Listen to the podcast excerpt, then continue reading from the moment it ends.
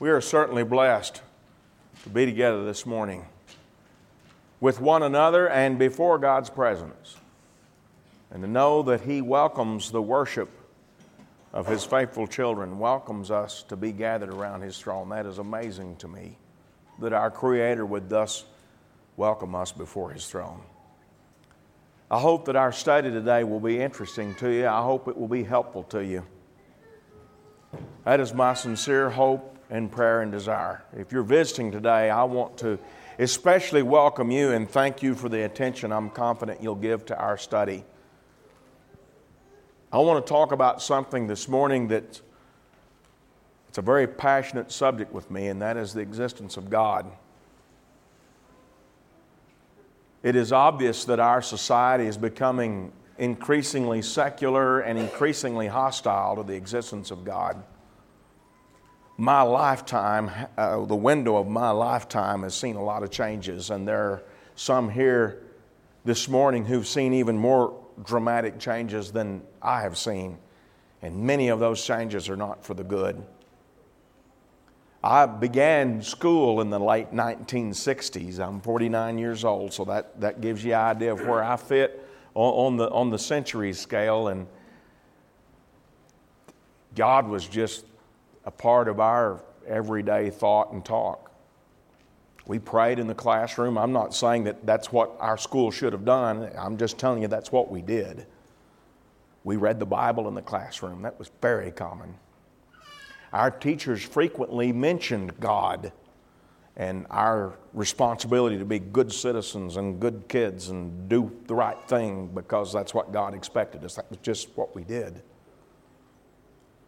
There was nobody that I went to school with that hadn't heard of Jesus or didn't know a little bit about what he did and that sort of thing. They might have different beliefs about some of the particulars, but they knew about Jesus, the Son of God, and believed that. And that is not how it is today.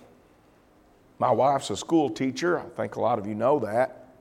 There are some here who are in the educational system in different parts of it, or have been. They have told my wife, don't talk about God. I didn't say she's honored that request, but they've told her that. And that's common. You don't talk about God.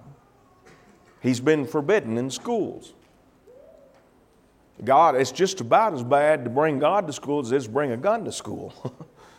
I'm not trying to sound silly. I mean, it's literally looked on that way by a lot of people. There have been children in our school systems in the United States that's been expelled from school for privately, silently to themselves praying a meal, uh, praying over a meal at lunchtime, or bringing their Bible and quietly reading it on their own. That's happened. It's been a total change. And married to that is this idea that, that, that, there's no God and we need to get rid of this idea and our society will be a better society if we'll get rid of this notion of there being a God. And I want to suggest in our study this morning that that is false. That when we remove God from the equation, that not only does society fail to get better, but society does exactly what our society is doing and rapidly spirals down out of control. Because I believe our very moral values hinge on the existence of God. And I'm going to suggest to you today that you can't be an atheist and effectively argue for there being moral standards. And I want to be clear right up front that I'm not saying there's no such thing as a moral atheist because when you discuss this issue as it relates to atheism, atheists will angrily insist, well, you can be an atheist and still be a moral person. And many atheists are more moral than many Christians. And I'm not discussing that at all. I know there are a lot of atheists who believe in morality. What I'm trying to say is there's no logical basis for that. That if there is no God, there's no real basis for morality. I want to start out and illustrate this concept by telling you the story about a place called Liberal, Missouri. The story of how this town was founded is a rather interesting story. There was a man by the name of George Walser who started this town in 1880.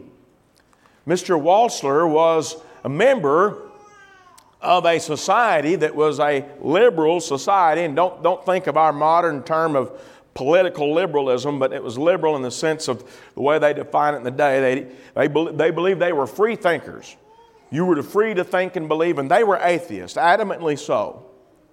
And Mr. Walser had as his goal to establish a town where there would be only atheists and no Christians. These free thinkers wanted to have a town where you were not free to think that there is a God. That's how free they were about their thinking. You weren't free to think that Jesus is the Son of God. You weren't free to think we ought to go to church. You weren't free to think that uh, we have moral obligation before our Creator. That's what these free thinkers thought.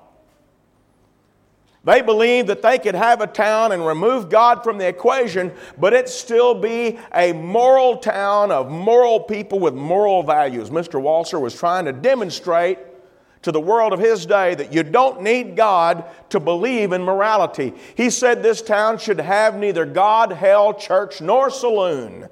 That was his idea, his dream of what was ideal for a place to live. 1880. Five years later, things had gone in the tank. And liberal Missouri was in a downward spiral. And a fellow by the name of Braden, or, or Clark Braden, wrote an editorial in the St. Louis Post Dispatch, and he described the current state of liberal Missouri. He described it as a place that was ripe with drunkenness, rebellious youth, profanity, slander, infidelity, abortion, prostitution, and corruption. He described it in his editorial as a town that was spiraling out of control morally, and it was a corrupt place. He said there were many who had sold out lock, stock, and barrel to move there and be a part of this exciting atheist uh, experiment, but they wanted to flee, but they couldn't sell because nobody wanted to live there, and so they were financially ruined by this great atheist experiment that was set out to prove you could have a moral standard without a God to be the father of that moral standard. Well, when Mr. Braden wrote that editorial about the experiment perpetuated by these free thinkers, he didn't stop to think that these free thinkers didn't think he was free to think that. Yes, I'm making fun of the notion that they're free thinkers because they weren't. Because they had Mr. Braden arrested. Days later, he was arrested for criminal libel and tried for daring to write that liberal Missouri had all these things going on. And so he was brought to trial.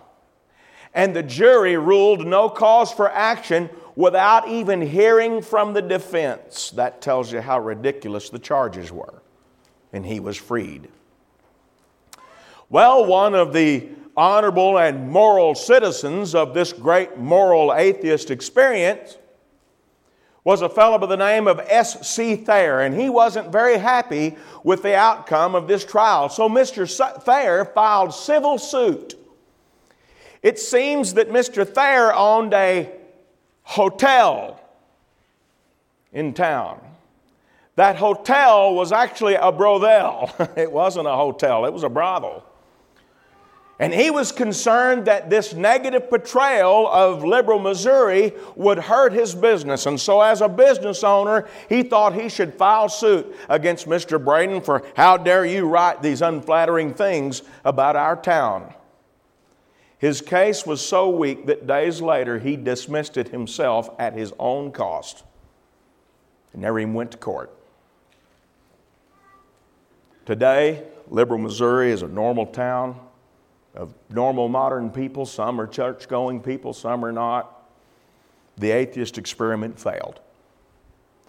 In fact, it proceeded to demonstrate what Christianity has argued all along. When you remove God, you remove the basis for morality.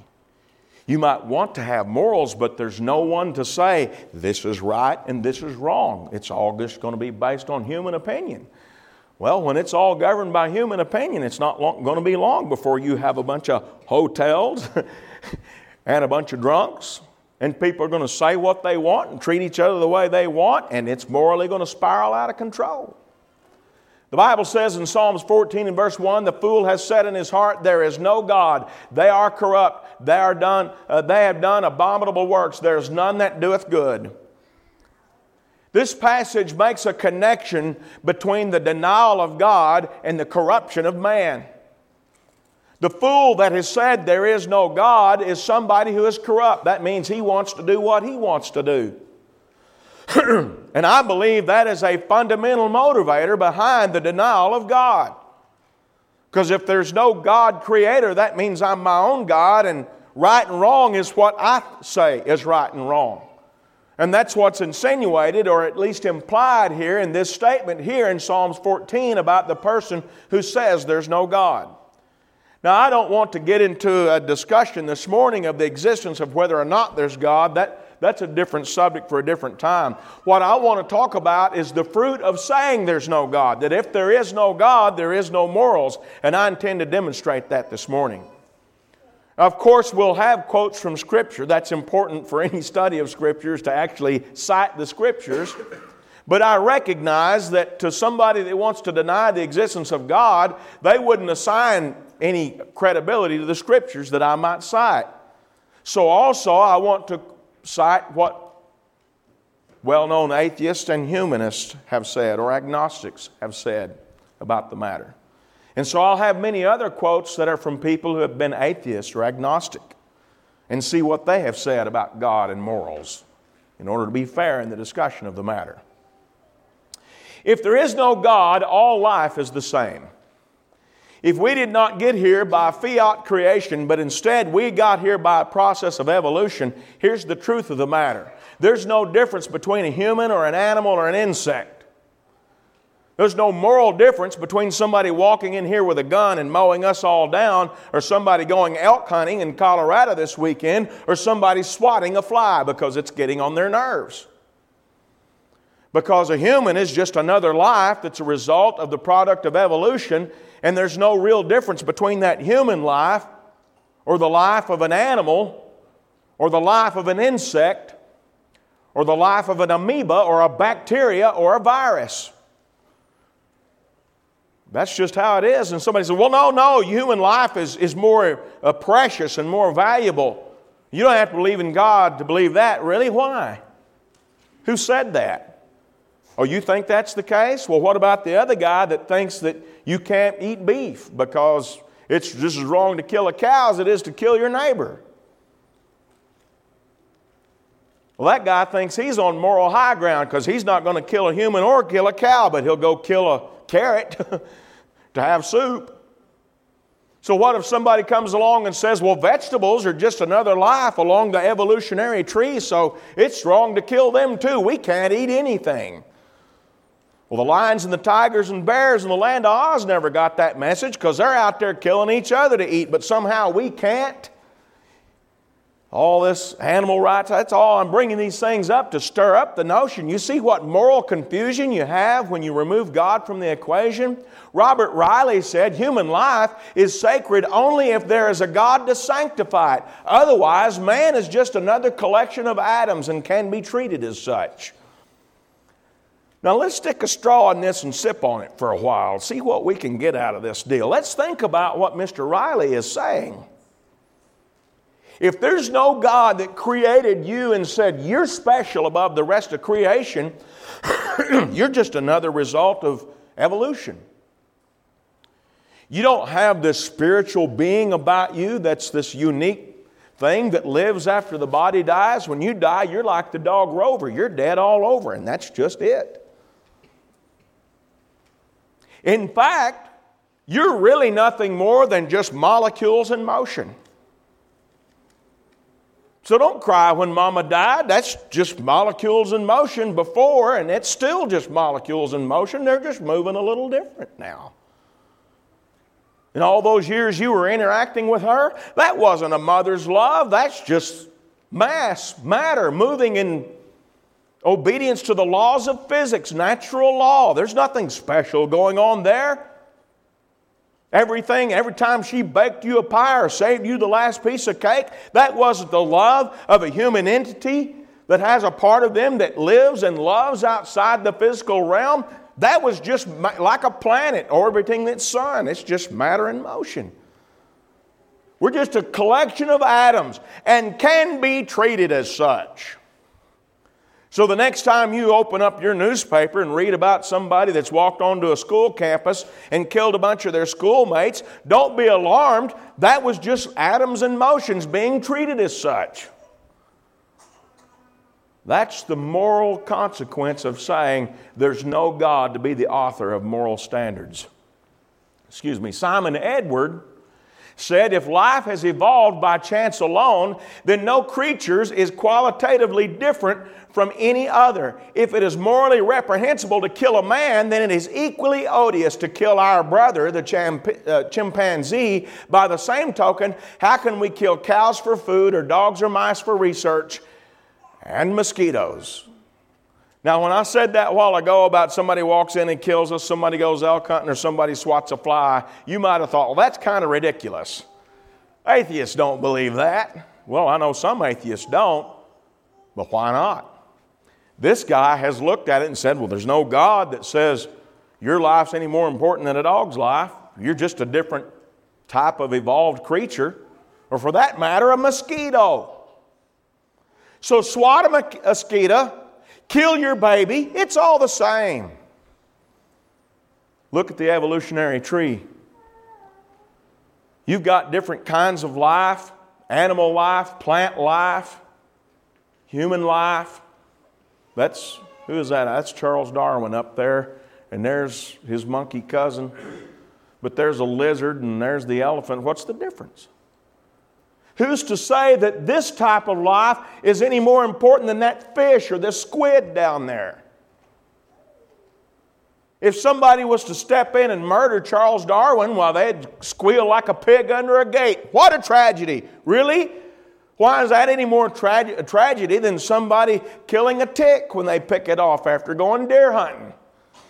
It's just another type of life at another point on the same evolutionary tree.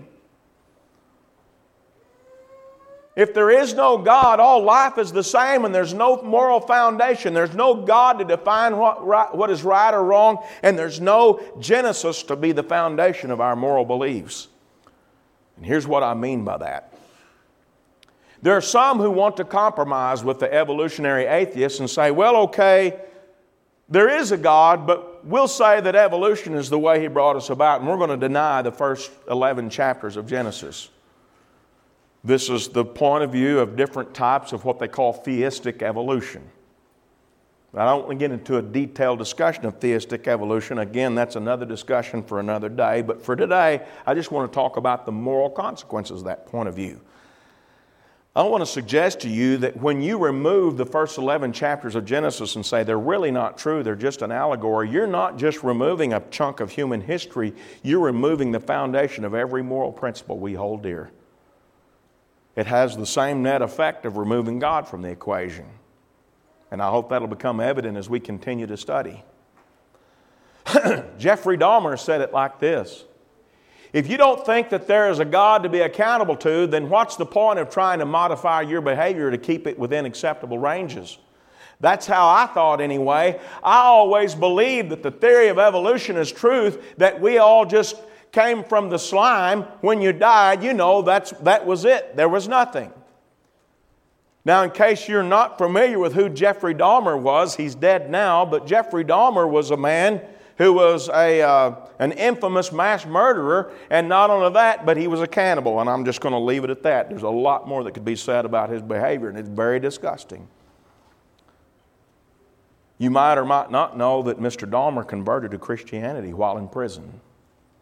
Whether or not his conversion was genuine is between him and God. I'm just telling you that's what is reported to have happened. And with that, he looked back on his life and his choices to love his neighbor with a little ketchup, if I could put it crudely. Because morally, what's the difference between that and the Christian ethic to love your neighbor? There's no God to say which is the right way to go. And somebody says, Well, that's disgusting. Well, somebody else says, That's delicious. Who's to say who's right? There's no God. Mr. Dahmer told the truth about it. If there's no God that we're answerable to, then there's nobody to say, Well, you can't do that. Somebody says, Oh, yes, there is. Society will define right and wrong. Well, if that's the case, then what about a society that says it's okay to kill your neighbor, cook him, and eat him? Societies have done that before. If we're going to say there's no God to determine right and wrong, that we're all going to get together and determine right and wrong, that means that might makes right, and we're forced to accept when a society collectively decides to do things that we would regard as evil. And again, that leaves us in a moral tailspin. Edward Simon said, I don't claim that Darwin and his theory of evolution brought on the Holocaust, but I cannot deny that the theory of evolution and the atheism it engendered led to the moral climate that made a Holocaust possible, referring to what happened in Nazi Germany. Viktor Frankl, who was a Holocaust survivor and a very famous agnostic, said the gas chambers of Auschwitz were the ultimate consequences of the theory that man is nothing but the product of hereditary, uh, heredity and environment, or as the Nazis like to say, of blood and soil. You know what the Nazis did? They looked at a human and said, it's just a collection of atoms and can be treated as such. How do you like that? How does that make you feel? Does that make your blood boil a little bit? If it doesn't, it should. But if we're going to say society is going to determine right from wrong, then Nazi society was within its rights to do what they did to all their helpless victims. It was just like swatting a fly or going bird hunting. It's just another piece of matter that's moving within the governance of the laws of physics. It's just moving in a more animated way that we've labeled as life. But it's just molecules in motion. If there is no God, you take away the moral foundation, that's the fruit. That's what happens. What happens to our family values? I believe our family values are rooted in the factual truth of Genesis. Genesis 2 and 24 says, Therefore shall a man leave his father and his mother and shall cleave to his wife, and they shall be one flesh. That is the seminal beginnings of family. And attached with this are all kinds of responsibilities related to the family. A man and a wife would love one another, that they would care for their children, that the children would love and respect their parents, and all these different things we think of as family values, they all find their root in the Genesis story that tells us of the beginning of family. Here's what Aldous Huxley said. And let me take a minute to tell you who Aldous Huxley is. He is the offspring of a man who was Darwin's bulldog. Darwin had this buddy named Huxley that w- was a kind of a mouthpiece for his point of view and was very vocally favorable to the view of evolution. And his offspring, Aldous Huxley, followed in, in suit. He said, We objected to the morality because it interfered with our sexual freedom. Here's what Mr. Huxley was saying we didn't like the Judeo Christian moral ethic rooted in the Genesis story because that meant we had to be true to our wives. We couldn't go run around like a bunch of monkeys cheating on each other. So we chose to believe that we come from monkeys instead of we come from God. I'll put that in terms we can understand. Barbara Burke said, among some animal species, then, infant killing appears to be a natural practice. Could it be natural for humans too, a trait inherited from our primate ancestors? Let's think about that for a while. I look at Genesis, I see family values, I see morals, I see parents uh, bringing about children and having a duty towards those children. An atheist, Barbara Burke, looks at a pool of slime that engendered the one cell animal that engendered something else that eventually evolved into us. And, you know, I remember when I was growing up, we had, a, for a very short time, a Siamese cat that was, I'm sorry, it was bobtail cat. The Bobtail cat was a sinister beast. I mean, he was a killing machine. That's why we owned him. There was another cat that lived on the place. and She had a bunch of babies. And of course, you know how boys are. All this kind of stuff is cool to us. This bobtail cat followed that mama cat around consuming her young. We thought that was the coolest thing there ever was. That's how it is in the animal world. that made that cat a hero. Now, when he started killing mama's birds, that made that cat wake up dead one day. But as long as you're killing other kittens, nobody had a problem with that. That's just animals. That's the animal world. Life's cruel. Survival of the fittest. it's kind of cool when it's a yard cat. But when it's somebody that wants to abort a baby, how do you think about that? Well, I guess the atheist would say abortion is a right. You know, the animals, they kill their young. Why can't we? Am I the only one that can see the next logical step is not aborting an unborn child, but killing an, a born child? I'm pretty sure I'm not the only one here that's figured out that's what's coming next. Cats do it. Why can't we? Well, society has determined, not every society, some societies have said that's just fine. And some people have decided that's just fine. So we open up the paper and we read about a teen mother as an unwanted child that says, I think I'll lay this baby in a dumpster and let the ants eat it alive. Survival of the fittest. Really. How about morals and family values that are rooted in the truth of Genesis and the reality of God? Let's talk about the work ethic. If there's no God, what happens to the work ethic? Genesis 2:15, the Lord God took man, put him in the garden of Eden to dress it and to keep it. First thing God did with Adam was give him a job. I guess it's good for us. We may not always like it, but he wanted Adam to work, tend to the garden, take care of things. After sin came along, work became more difficult, but work was always there because Uh, God said to Adam, Because thou hast hearkened to the voice of thy wife, and hast eaten of the tree of which I commanded thee, saying, Thou shalt not eat of it, cursed is the ground for thy sake. In sorrow shalt thou eat of it all the days of thy life. Thorns also and thistles shall it bring forth to thee, and thou shalt eat the herb of the field. In the sweat of thy face shalt thou eat bread. You work just got harder. The truth and the reality of the work ethic is rooted in the Genesis story that our Creator expects us to work. And the difficulty and the perplexities of work and the problems that come with our jobs, that's all part of that sin curse, and it all, it's explained all in Genesis. How does it make you feel when you encounter somebody that doesn't treasure this? I was raised in a family that's probably a little bit like the family that raised most of you. You had two choices. You could believe in and love the work ethic, or you could die. Well, that's a little overstated, but my parents believed in work. And they did whatever was necessary to enforce that belief. That's become, you know, I didn't like that when I was seven years old, or when I was four years old, or when I was 10 years old, or whatever, and had chores. But I've come to really treasure that. And I'm pretty sure you feel that way too. You're hardworking people. Let me tell you about an old boy that showed up at church here several months ago. He showed up like this. He wanted some money. He wasn't hungry, he wasn't naked, he, he just wanted some money. I asked him, Well, where do you work? He said, I don't, I don't work. I don't have the patience for that. I don't, I don't know how that makes you feel. That crawled all over me. He thought we ought to have the patience to work and set aside our money to hand it to him, but he didn't need to have the patience to work.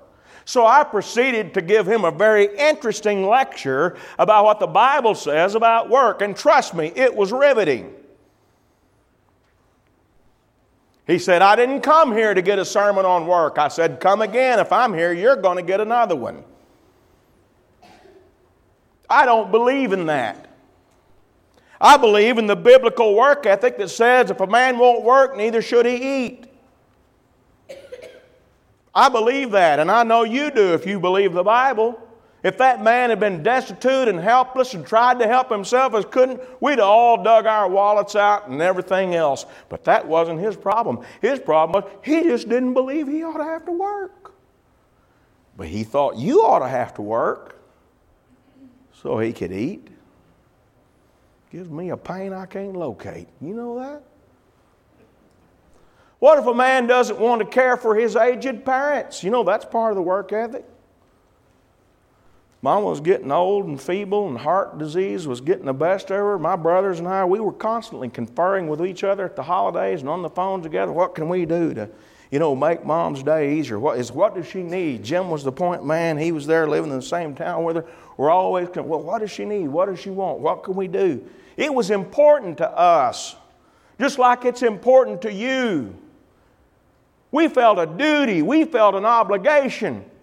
There's a lady in my home congregation there at Lubbock that you talk to her about her duty to care for her aged marriage uh, uh, or aged mother, excuse me, she'll get mad as a wet hen. It's not a duty, it's a privilege. Don't you dare tell me that's a chore. I like to do it. That's how she believes in that work ethic. I've got an obligation. Well, what about somebody that looks at their parents that can't take care of themselves because they're old and feeble and sick? Said, That, it's just atoms in motion and can be treated as such. Animals neglect their aged parents and walk off and leave them to die all the time. Why shouldn't I? I just evolved like those animals that evolved. What, what difference does it make? Well, if there is no God, that's where we're at. What if a woman doesn't want to clean and feed her baby? I'm tired A child crying in the night because they're soiled and they're hungry and they're sick and they're lonely and they're cold, that's not my problem. Survival of the fittest. What about that old boy that expected you to provide for him while he enjoyed a life of leisure because he just didn't have the patience to work? I got to get off that subject. That's wearing me out. These things mean something to us. But when you remove God from the equation, you remove the foundation that says we're obligated to work.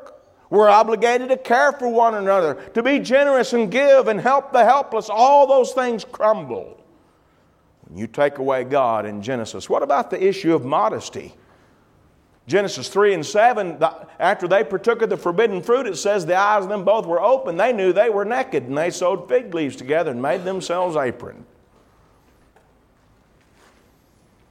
I saw a Fox News headline the other day on their web page, and I clicked over and read a little bit about it. And it's talking about this actress describing how totally embarrassed she was and how hard it was to get over the embarrassment of doing some nude scene she'd done in some movie.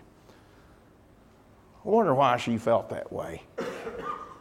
Could it be that her ancestor Eve took a bite of a fruit that woke up the reality, you know, this ain't right? And people have to work to try to sear their conscience over to get past that. We believe in the principle of, of people being properly clothed. You know, passages like 1 Timothy 2 that talk about modest apparel. You read in that context, you'll read about what Eve did. Our belief and, and value in this modesty principle, it's all rooted in the truth of Genesis and in the existence of God. Well, what happens when you remove that from the equation? If there's no divine rule, well, there's no problem with being immodestly dressed. You can't tell me that's wrong. There's no God that's defined what is or isn't right, or that we should or shouldn't be modest, or that that matters at all. So, who are you to say that it's wrong to be immodest? well, if immodest apparel doesn't matter, then apparel doesn't matter. So, someone comes along and says, What about pornography? I think it's kind of interesting when you read an atheist in an article trying to argue against pornography. How's he going to say, or how's she going to say that that's not right? Well, it's demeaning to women. I know that. God knows that. But she's just atoms in motion and can be treated as such. Animals don't care about that sort of thing. I was amazed when I was reading a, a sociological article that was trying to discuss human behavior in, in, in misconduct when, you know, a man physically or sexually assaults a woman and why that happens and the wherefores and the why nots of all that. And I was amazed that, well, he said, really, what we're getting that from our ape like ancestors, you know. So, but it's still wrong Now, when animals do it, it's just survival of the fittest. But when we do it, it's still wrong. Well, I believe it's wrong because of what God teaches and what's rooted in the book of Genesis. You remove divine rule, along comes immodesty. And if there's no God that says that wrong, then where's the right and wrong that says pornography is wrong? And somebody says, well, maybe it's not. Well, okay. What about when they take it out in public? Somebody was telling me the other day about making a trip to the West Coast to take care of some family business while they were out there. They're cruising along one of those towns out there, and they look over there, and there it's just shining like new money, naked as a jaybird. They got a little upset. They felt like somebody was forcing their beliefs on them. Put your clothes on. That's what we're all thinking. Well, why? There's no God that says they ought to do that. what about child pornography? Oh, now everybody's hair is standing up.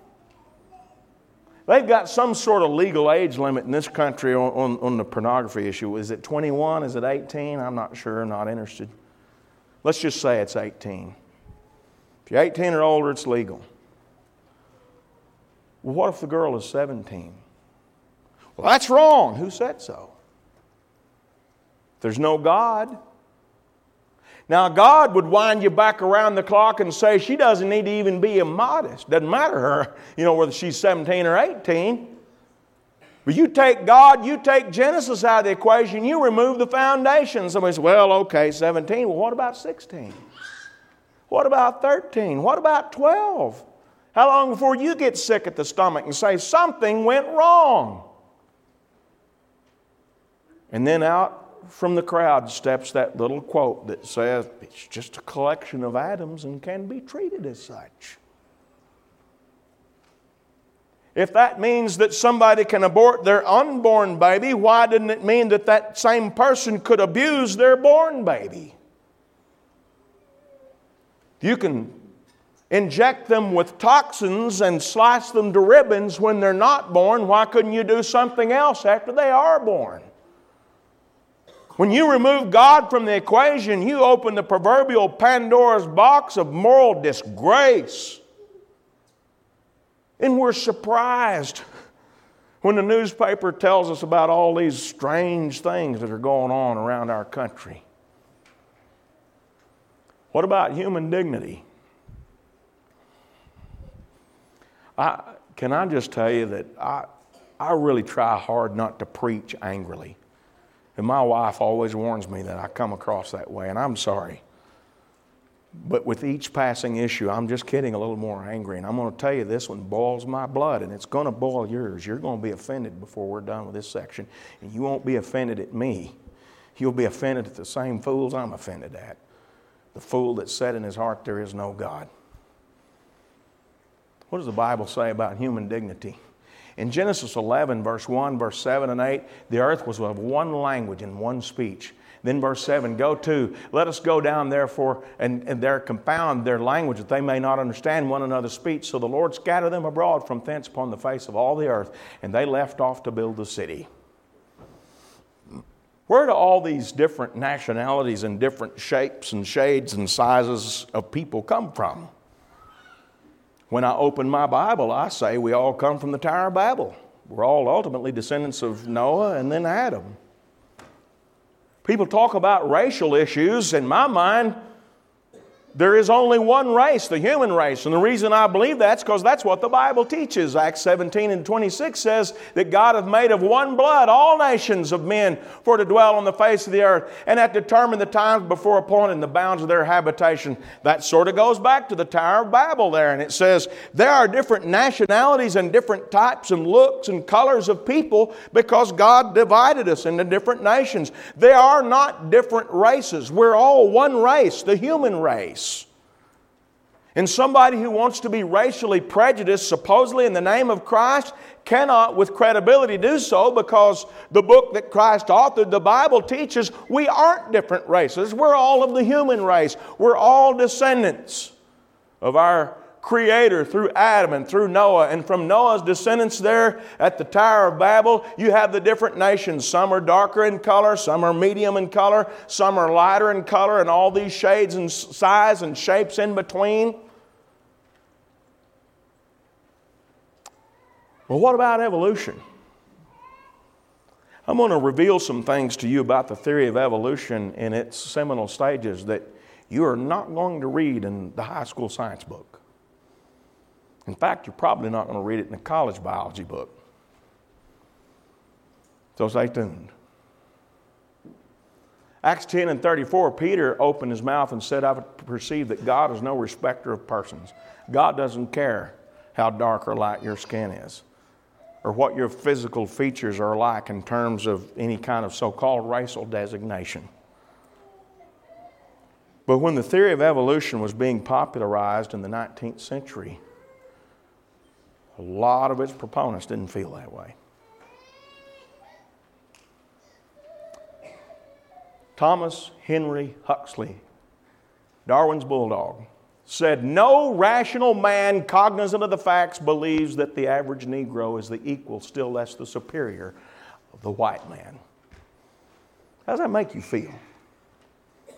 Here's what he was saying, and here's what evolutionists believe. Here's what those guys believed that there were some races of humans that were closer to our ape like ancestors. And the lighter you were, the more evolved and refined you were. How does that make you feel? Henry Fairfield Osborn said the Negroid stock is even more ancient than the Caucasian and the Mongolian, as may be proved by an examination not only of the brain, the hair, the bodily characters, the instincts, the intelligence. Are you mad yet? The God I serve created Adam and genetics, and through those genetics come Noah and his wife and his sons and their wives and the national diversity that we see today, and they all come from one man created by one God. But the 19th century atheist said, well, the tree of evolution, some's a little higher than others. I know that if you brought this up with an atheist today, they'd be outraged and say they were products of their time, and some Christians are atheists and, or, or racist rather, and, and go on and on and on. But I'm, I'm just going to ask you this question: If there's no God, and Genesis 11 isn't true, then who's to say that this is wrong? On what basis are we going to argue that this is immoral? Because I'm going to tell you something. I believe what Huxley and Osborn said are inherently immoral and ungodly. Don't you? But I just said the key when I said ungodly. What if there is no God? Put a rope around his neck and hang him? Swat a fly? Shoot an elk? Butcher a pig? It's all the same. After all, it's just atoms in motion and can be stinking treated as such. Welcome to atheist ethics, so called. No wonder liberal Missouri failed in five years. With such godless, godless ethics as this. The evolutionist says there's these animal ancestors, and in its root thinking, these different nationalities are different races that represent different levels of evolving. I'm going to show you another quote. At some future period, not very distant as measured by centuries, the civilized races of man will almost certainly exterminate and replace the savage races throughout the world. Who do you suppose said that? Well, let's mentally leaf through the history book and think. Exterminate. Exterminate. That's a strong word. They call it genocide today. What did Hitler call it? The final solution? Was that what he called it? When he decided there was one particular race within the confines of German society that was substantially less evolved and substantially more savage than the rest, he decided that one of the answers to Germany's problems was to exterminate these people. So, what do you think? You think Hitler said that? Or do you think Charles Darwin said that? I'll tell you what, the next time a biology professor tells you what a great thinker Charles Darwin was, you just remember this quote from the corrupt, godless mind of Charles Darwin. Not very long in the future, they're going to start exterminating these savage races. About a hundred years later, here comes strutting along like a banny rooster Adolf Hitler saying, You know, Darwin was right. We have work to do. That's morally disgusting. And that's the fruit of what happens when you remove God from the equation. But thank God, just because somebody believes He doesn't exist, isn't going to make Him vanish. He's still there still defining what's right and wrong, and still giving us hope. That you're more than just meaningless matter moving in motion with the laws of physics. He shows us in Genesis 3 and verse 6 the root of sin when Eve took the fruit thereof and did eat and gave also to her husband with her, and he did eat. He shows us in Romans 5 and verse 12 that by one man sin entered into the world and death by sin, and so death passed upon all men, for that all have sinned. He shows us the origin of the evil within us, and he shows us that it's vast among us. And he shows us hope in Christ. When he said, For uh, since by man came death, by man came also the resurrection of the dead. For as in Adam all die, even so in Christ shall all be made alive. The same God that inspired the first 11 chapters of Genesis that tells me where my evil comes from is the same God that says his son is also historically true right along beside Adam to cure the problem that Adam initiated. The same God that gives me hope in Christ Jesus. Thank God we don't have to have this meaningless, moralist existence. Thank God we have hope in Christ. I wonder if you have seized that hope in your life. I wonder if you have Christ as your hope. If you have not yet done that, I want to give you the opportunity today to own Christ as your Savior and the blessed hope that only He can supply. Rise up from the moral mayhem and the utter hopelessness of atheism and seize the eternal prize that Christ offers. If we can assist you in that today, we want to do so. Please come. Have a seat on the front pew while we stand and while we sing.